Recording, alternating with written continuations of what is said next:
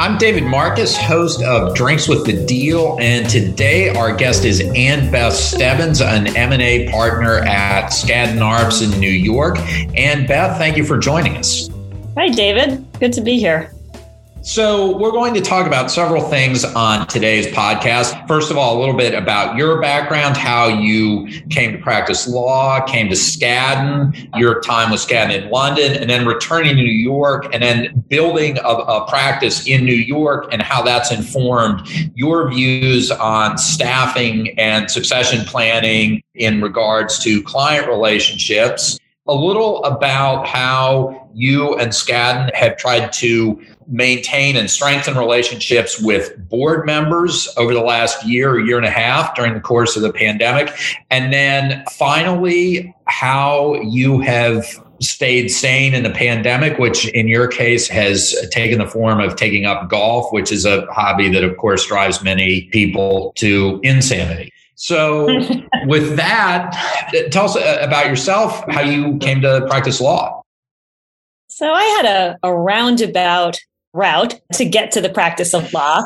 I went to undergrad at Georgetown. I was an economics and government major, and so worked on the Hill and did all those sorts of things while I was in undergrad. But by the time it was, you know, rolling around to graduation, I realized I did not want to work on the Hill. I felt like I had done that, and that really wasn't where I saw myself five years, 10 years down the road, which I guess it's as far down the road as you can look when you're 21.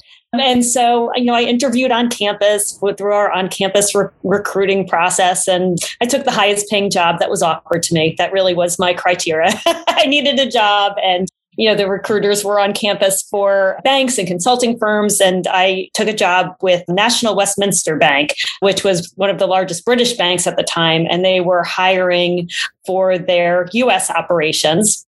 As I said, I was a liberal arts major, but um, I went through an intensive training program at NatWest uh, which was six months of classroom, everything you always wanted to know about financial statement analysis and evaluating risk and reading a balance sheet. And they would bring in MBA professors from Columbia and NYU. And then also as part of the program, they would pay for, NatWest paid for you to go to NYU Stern School of Business at night. So I took full advantage of the program. After the six month classroom only stint, I rotated in different areas of the bank and did my NYU program at night. And I was about halfway through the program when I took business law. And it was like everything clicked for me. I was very sort of indecisive when I was coming out of college as to what I wanted to be when I grew up. Really liked my introduction to the business world when I was at NatWest and really enjoyed getting to know about companies understanding from a credit perspective their goals and their challenges. But then when I took business law, it was sort of putting together the right side and left side of my brain, you know, sort of the more analytical, problem solving, creative side that you have as a, a, liberal arts major, again, with the, the business skills that I had obtained over the last few years at NatWest. So as soon as I finished my NYU program, I left and went back to school full time, went back to my alma mater, Georgetown, where I'm still very involved. And so I was very transaction oriented and focused when I did return to school full time. And during my time at Georgetown, I took transaction oriented classes. I, I, actually spent my first summer working at Milbank in litigation just to make sure that I didn't want to be a litigator. And then was a summer associate at Skadden after my second year of law school, and I've been at Skadden ever since. I still had that little bit of Washington bug in me. So when I was a summer associate, I split my summer between New York and DC. Couldn't really make up my mind. And I actually did wind up starting in DC. Skadden is one of a handful of firms that has a, a, transactional practice out of DC. So I thought, okay, I can do both, still be in DC and have a transactional practice. But that lasted for about a year and a half before the firm had other things in mind for me. And so you you ended up going first to Hong Kong and then to London, and you found yourself in London in an extraordinarily interesting time for M&A in Europe. I, I did. And, you know, it was not part of any grand plan at all. I love talking to law students now or young associates and they're you know, charting out their career. And my advice to them is always just take advantage of opportunities when they come your way. I had no international background. I, I had done a semester abroad when I was in, in college, but you know, didn't have any language skills or you know anything in my resume that would say, oh, she's a perfect person to go work in one of our international offices. But things just happen for a reason. And when I was in DC, the head of our office asked if I would be available to help on a deal in Hong Kong and could I get on a plane the next day. So I got loaned out to our Hong Kong office as a second year associate. The one deal I got sent to work on morphed into four or five subsequent deals because it was, you know, this was 1996. It was pre handover. So there was a lot going on in Asia at the time. And I really enjoyed the international experience. So when I came back to DC after close to a year, I thought, okay, now I'm ready to do something different. And I talked to the firm about going back to Hong Kong on a more long term stint. And they suggested London because that's where they saw a need. And M&A was, as you mentioned, just about to take off in London. So this time I had four week lead time rather than leaving the next day. And I wound up spending the next eight years of my career in our London office. And I arrived in London in March of 1997. The investment banks were expanding in the European market. The investment banks were bringing their relationships with US law firms with them um, and suggesting to their clients who were engaging in big M&A transactions to hire US law firms and we were making real inroads. Our office, when I got to London, was about 25 attorneys and largely US lawyers. I'd say, you know, of the 25, we were probably 15 US lawyers, 10 English lawyers. And now I think if you look at our Skadden London office, we probably have a, close to 150 lawyers. And maybe the number of US lawyers hasn't changed very much, but the UK lawyers have, have grown it exponentially. So it was a, a great time to be there, a real growth time for M&A in Europe, but also for the practice in our London office. And then uh, there were a couple of deals in particular that were complicated, prominent, went on for months and months that you worked on LVMH Gucci and then the battle for Rodamco. So it was the dream client to be on the Gucci team. I had been in the London office for about a year or so at that time. And Scott Simpson, who has been a really important mentor in my career, got a phone call from Joe Flom to say that Gucci needed help, that Prada had bought a large stake in Gucci and had a 10% stake. Scott developed a relationship with Domenico De Sole, who was the CEO at the time. I have to ask, just because Joe Flom is Joe Flom, did Domenico De Sole call Joe Flom or how did? Yeah, Domenico called Joe Flom. Uh, as, as, one does when one is uh, you know under attack. And that fire was put out, but at least it gave Scott the opportunity to develop a, a relationship with Domenico. And about a year or so later, Domenico gets a phone call right after the, the Christmas holiday break from the chairman of LVMH saying, We've just acquired 27% of your stock, and we'd like to put our representative on your board. And so we, you know, engaged immediately. It was sort of a war room mentality, all hands on deck. How do we defend against the biggest competitor of Gucci, trying to get a seat on the board or multiple seats on the board without making an offer to all shareholders? Gucci is a Dutch company at, at the time, but listed on New York Stock Exchange. And just a quick point the CEO of LVMH then as now was Bernard Arnault, correct? That is correct. That is correct. And so what we did is pulled out from our history books in the 80s a mechanism that had been used but was out of favor in the US, an ESOP structure, which in the Netherlands was referred to as a stichting. And Gucci issued an amount of shares to the stichting equal to the amount of shares that LVMH had purchased in the open market to basically offset their influence. That was challenged in Dutch court immediately. And I, it's funny, as an M&A lawyer, I really don't spend much time in the courtroom except for the Dutch courts during that stretch because we were in the courtroom every day. Everything's in Dutch. I'm sitting with the interpreter. And LVMH had challenged what Gucci had done as a defense as, as mismanagement of the company Gucci ultimately prevailed.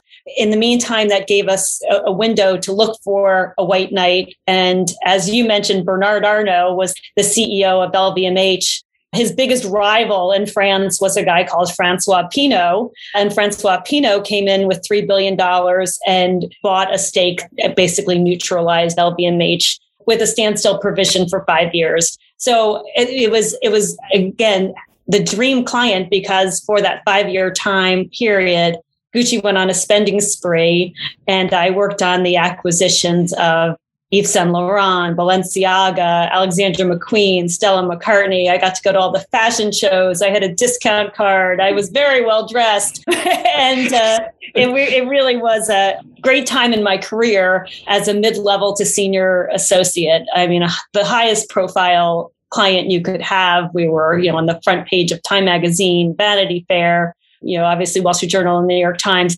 But just to be in the middle of all of that drama was very exciting. And also, you know, to, to be able to adopt something that had been used as a defense for a very unique situation in the Netherlands, you know, case of first impression and the Dutch courts.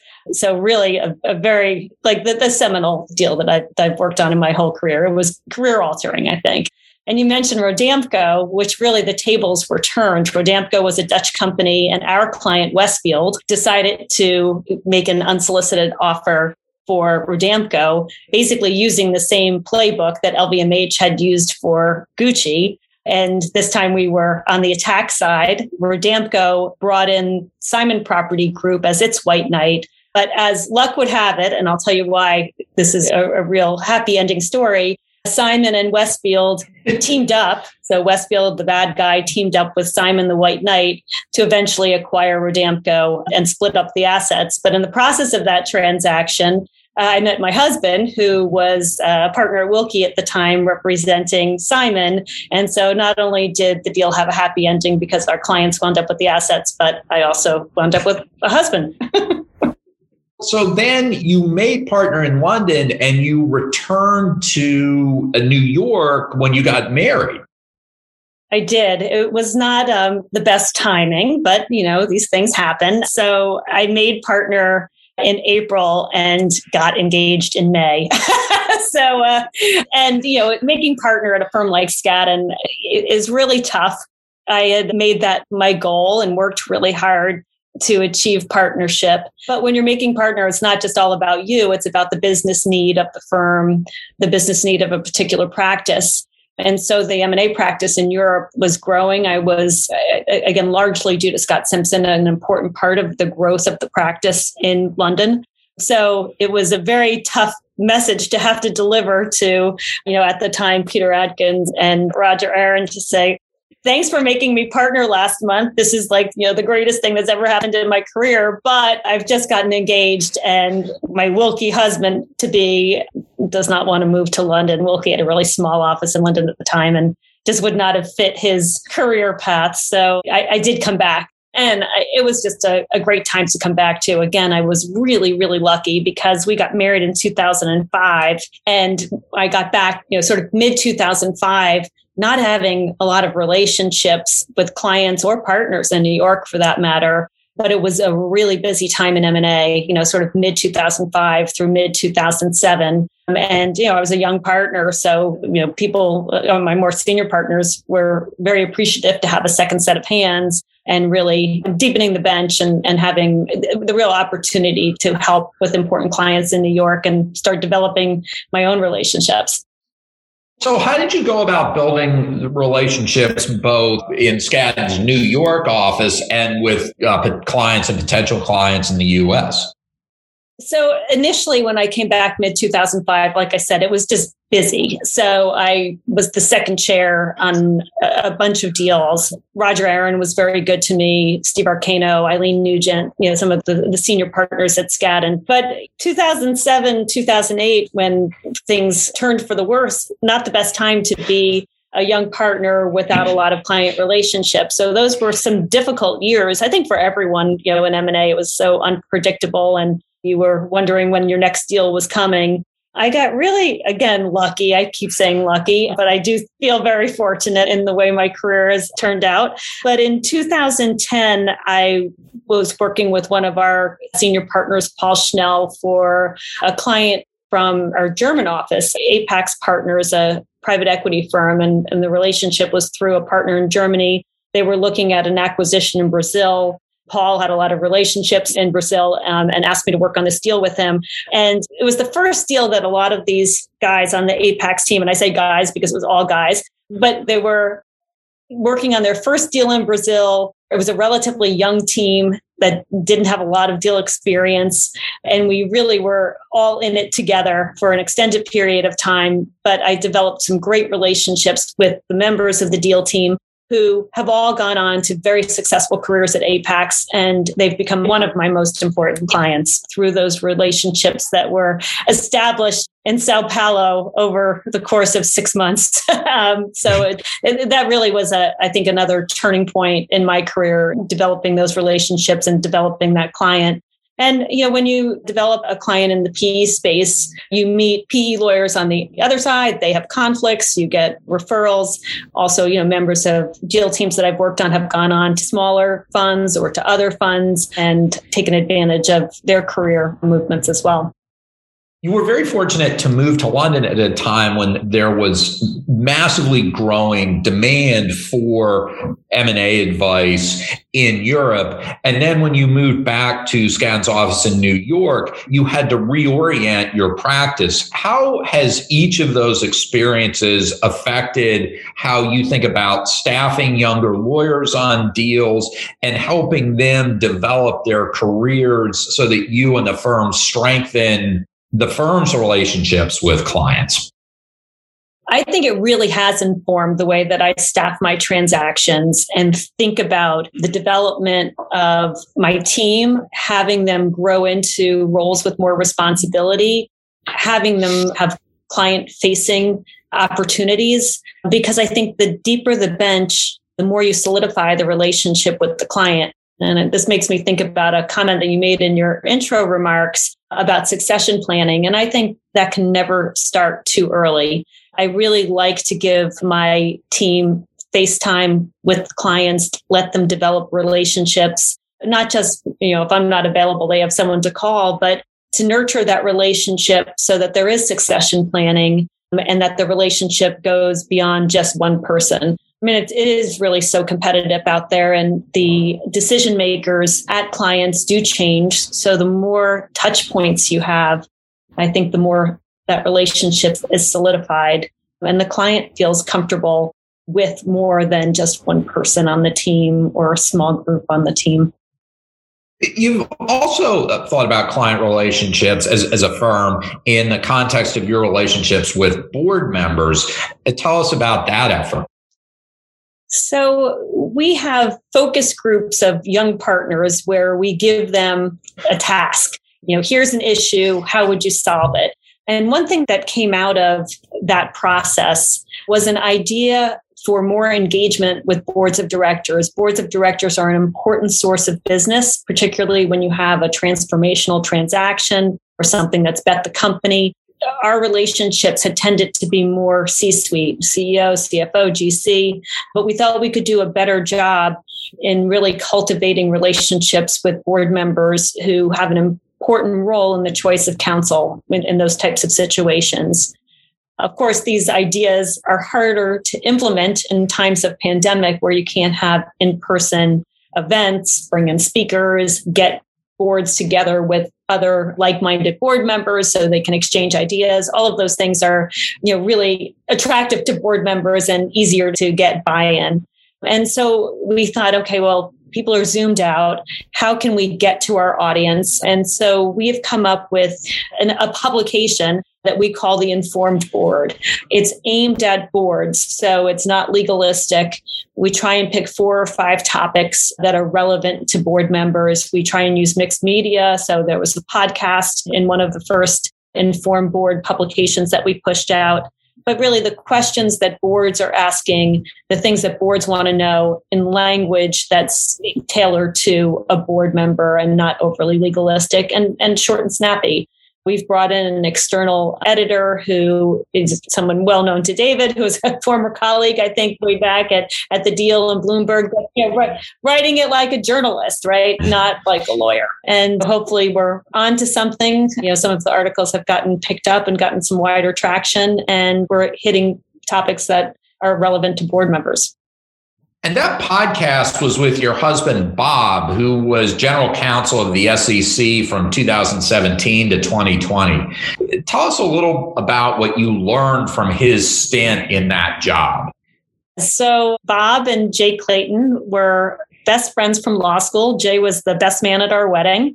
And when Jay was nominated to chair the SEC, he asked Bob to come down and be his general counsel, which was apart from the fact that he was in DC Monday through Friday and commuted back on weekends. So I didn't see him very much during the week. It was a fantastic experience for him, but also a fantastic experience for me. I tried to spend a week a month in DC over the last four years, and you just get a completely different perspective on how the SEC and how government in general works, but also the talented people who are at the commission who really are trying to do the right thing for investors and give up opportunities that could be far more lucrative to work for the better good. And I really enjoyed being a fly on the wall during those years and getting to know people at the SEC, at Treasury, at the other agencies that he worked with. And now he's back, and we'll see what he does next. You mentioned the pandemic. How, apart from work, have you dealt with the pandemic and tried to retain some sense of, of normalcy over the last 15 months?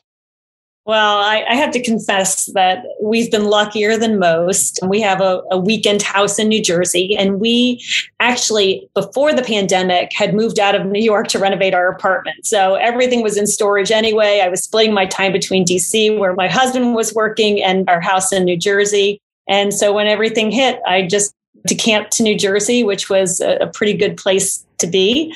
I think what you're referring to, David, is some of the pastimes that I have picked up during the pandemic.